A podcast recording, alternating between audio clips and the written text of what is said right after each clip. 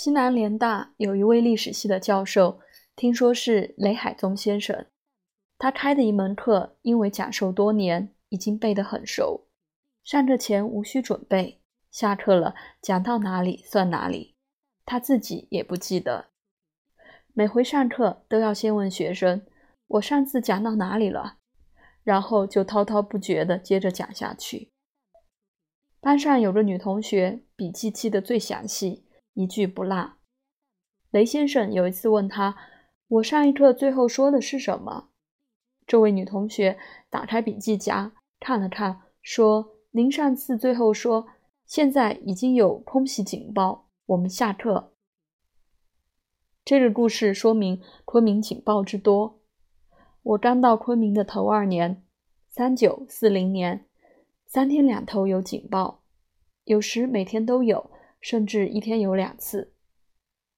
昆明那时几乎说不上有空防力量，日本飞机想什么时候来就来，有时甚至在头一天广播，明天将有二十七架飞机来昆明轰炸。日本的空军指挥部还真言而有信，说来准来，一有警报，别无他法。大家就都往外郊外跑，叫做跑警报。跑和警报连在一起，构成一个语词。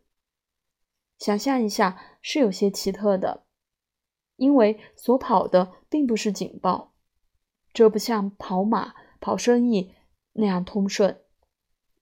但是大家就这么叫了，谁都懂，而且觉得很合适。也有叫逃警报或躲警报的，都不如跑警报准确。躲太消极，逃又太狼狈。唯有这个“跑”字于紧张中透出从容，最有风度，也最能表达丰富生动的内容。有一个姓马的同学最善于跑警报，他早起看天，只要是万里无云。不管有无警报，他就背了一壶水，带点吃的，夹着一卷温飞卿或李商隐的诗，向郊外走去。直到太阳偏西，估计日本飞机不会来了，才慢慢的回来。这样的人不多。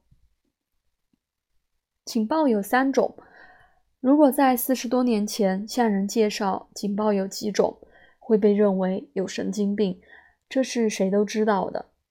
然而，对今天的青年却是一项新的课题。一曰预警警报。联大有一个姓侯的同学，原系航校学生，因为反应迟钝被淘汰下来，读了联大的哲学心理系。此人对于航空旧情不忘，曾用黄色的标语纸贴出巨幅广告，举行学术报告，题曰《防空常识》。他不知道为什么对警报特别敏感。他正在听课，忽然跑了出去，站在新校舍的南北通道上，扯起嗓子大声喊叫：“现在有预警警报！五华山挂了三个红球！”可不，抬头往南一看，五华山果然挂起了三个很大的红球。五华山是昆明的制高点，红球挂出，全市皆见。我们一直很奇怪。他在教室里正在听讲，怎么会感觉到五华山挂了红球呢？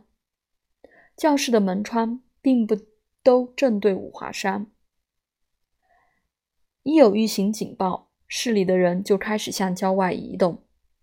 住在翠湖以北的，多半出北门或大西门；出大西门的似尤多。大西门外，越过联大新校舍门前的公路，有一条。由南向北的，用浑圆的石块铺成的宽可五六尺的小路。这条路据说是古驿道，一直可以通到滇西。路在山沟里，平常走的人不多。常见的是驮着盐巴、碗糖或其他货物的马帮走过。赶马的马锅头侧身坐在木鞍上，从齿缝里嘶嘶地吹出口哨。或低声唱着沉重调子，哥那个在至高山，那个放呀放放牛，妹那个在治花园，梳那个梳梳头，哥那个在治高山，那个招呀招招手，妹那个在治花园，点那个点点头。这些走长道的马多头有他们的特殊装束，他们的短褂外都套了一件白色的羊皮背心，脑后挂着七步的凉帽，脚下是一双厚牛皮底的草鞋状的凉鞋。鞋帮上大都绣了花，还钉着亮晶晶的鬼眨眼亮片。这种鞋似只有马多头穿，我没见从事别种行业的人穿过。马多头压着马鞍，从这条斜阳古道上走过，马项铃哗楞哗楞的响，很有点浪漫主义的味道，有时会引起远客的游子一点淡淡的乡愁。有了预警警报，这条古驿道就热闹起来了。从不同方向来的人都涌向这里，形成了一条人河。走出一截，离市较远了，就分散到古道两旁的山野，各自寻找一个合适的地方待下来，心平气和地等着，等空袭警报。联大的学生见到预行警警报，一般是不跑的。都要等听到空袭警报，汽笛声一短一长才动身。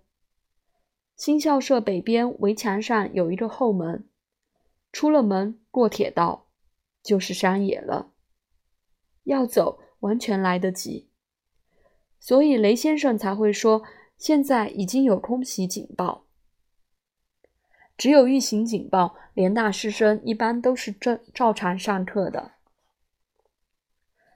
跑警报大都没有准地点，漫山遍野，但人也有习惯性，跑惯了哪里，愿意上哪里。大多是找一个坟头，这样可以靠靠。昆明的坟多有碑，碑上除了刻下坟主的名讳，还刻出某山某巷，并开出逢迎的四字。这风俗我在别处还未见过。这大概也是一种古风。说是漫山遍野，但也有几个比较集中的点。古驿道的一侧，靠近语言研究所资料馆不远，有一片马尾松林，就是一个点。这地方除了离学校近，有一片碧绿的马尾松，树下一层厚厚的干了的松毛，很软和，空气好。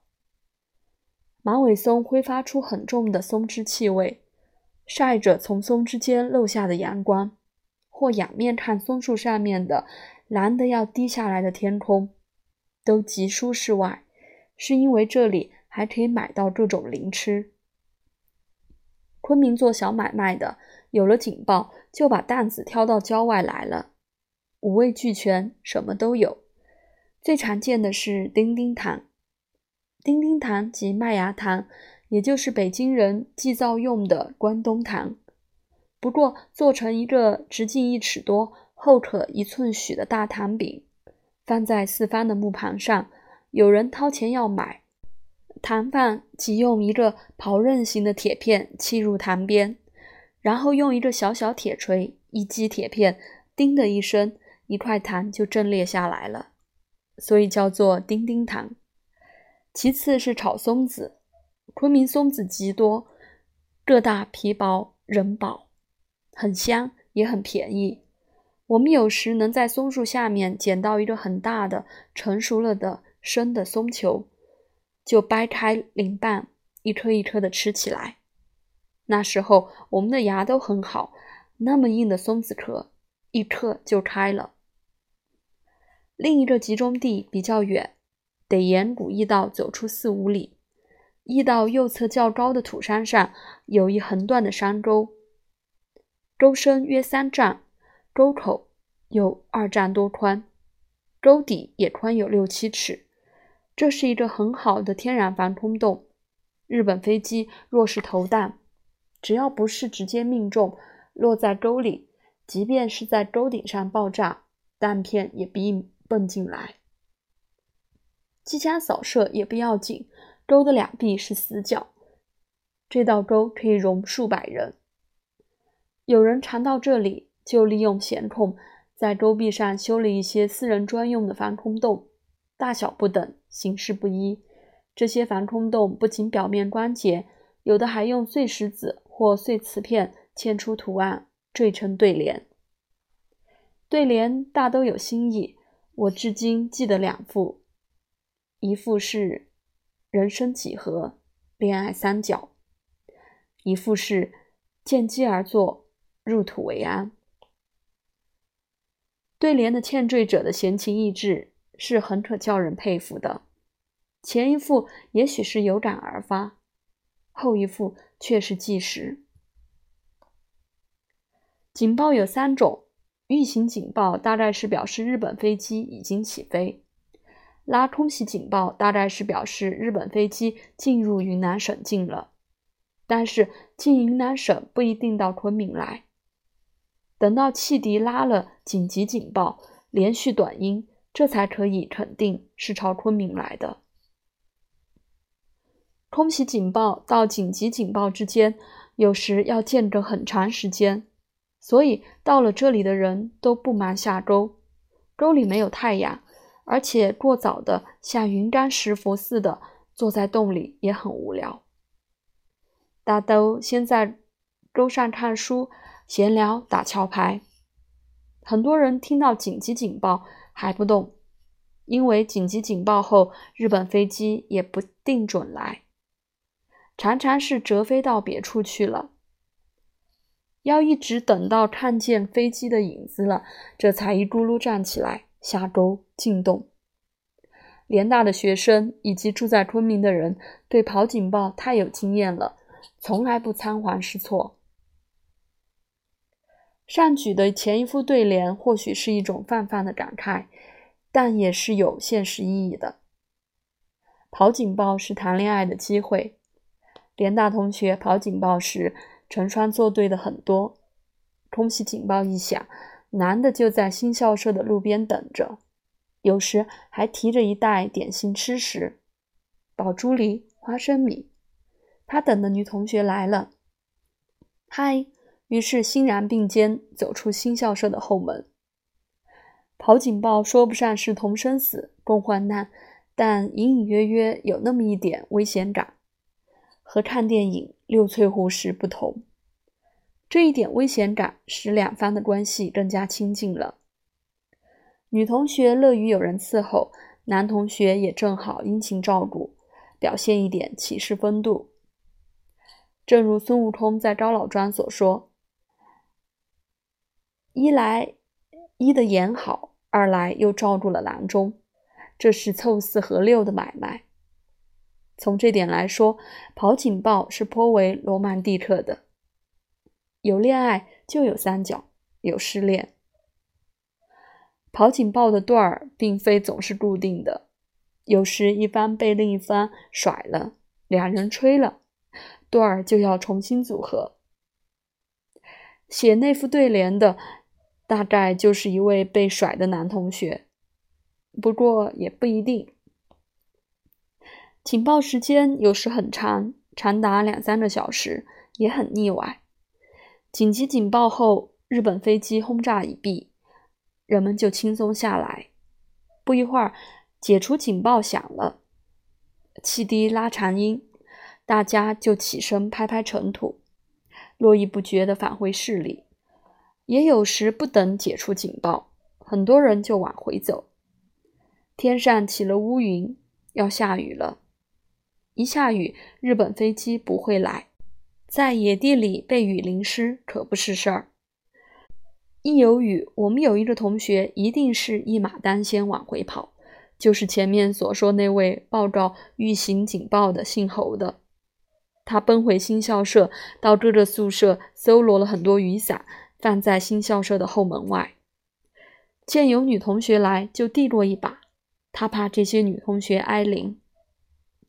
这位侯同学长得五大三粗，却有一副贾宝玉的心肠，大概是上了吴宇森先生的《红楼梦》的课，受了影响。侯兄送伞已成定例，警报下雨一丝不落。名闻全校，贵在有恒。这些伞等雨住后，他还会到南苑女生宿舍去捡回来，再归还原主的。跑警报，大家都要把一点值钱的东西带在身边。最方便的是金子、金戒指。有一位哲学系的研究生曾经做了这样的逻辑推理：有人带金子，必有人会丢掉金子；有人丢金子，就会有人捡到金子。我是人，故我可以捡到金子。因此，他跑警报时。特别是解除警报以后，他每次都很留心地巡视路面。他当真两次捡到过金戒指。逻辑推理有此妙用，大概是教逻辑学的金岳霖先生所未料到的。联大师生跑警报时没有什么可带，因为身无长物，一般大都是带两本书或一册论文的草稿。有一位研究印度哲学的金先生。每次跑警报，总要提了一只很小的手提箱，箱子里不是什么别的东西，是一个女朋友写给他的信情书。他把这些情书视为性命，有时也会拿出一两封来给别人看。没有什么不能看的，因为没有卿卿我我的肉麻的话，只是一个聪明女人对生活的感受。文字很俏皮，充满了英国式的机智。是一些很漂亮的 essay，字也很秀气。这些信实在是可以拿来出版的。金先生辛辛苦苦地保存了多年，现在大概也不知去向了，可惜。我看过这个女人的照片，人长得就像她写的那些信。连娜同学也有不跑警报的，据我所知，就有两人。一个是女同学，姓罗，一有警报她就洗头。别人都走了，锅炉房的热水没人用，她可以敞开来洗，要多少水有多少水。另一个是一位广东同学，姓郑，他爱吃莲子，一有警报，他就用一个大树头干到锅炉火口上去煮莲子。警报解除了，他的莲子也烂了。有一次，日本飞机炸了连档。昆明北院、南院都落了炸弹。这位郑老兄听着炸弹乒乒乓乓在不远的地方爆炸，依然在新校舍大图书馆旁的锅炉旁神色不动地搅和他的冰糖莲子。抗战期间，昆明有过多少次警报？日本飞机来过多少次？无法统计。自然也死了一些人，毁了一些房屋。就我的记忆。大东门外有一次日本飞机机枪扫射，田地里死的人较多。大西门外小树林里曾炸死了好几匹驮木柴的马。此外似无较大伤亡。警报轰炸并没有使人产生血肉横飞、一片焦土的印象。日本人派飞机来轰炸昆明。其实没有什么实际的军事意义，用意不过是吓唬吓唬昆明人，施加威胁，使人产生恐惧。他们不知道中国人的心理是有很大的弹性的，不那么容易被吓得魂不附体。我们这个民族长期以来生于忧患，已经很皮实了，对于任何猝然而来的灾难，都用一种。儒道互补的精神对待之，这种儒道互补的真髓即不在乎。这种不在乎精神是永远征不服的。为了反应不在乎，做跑警报。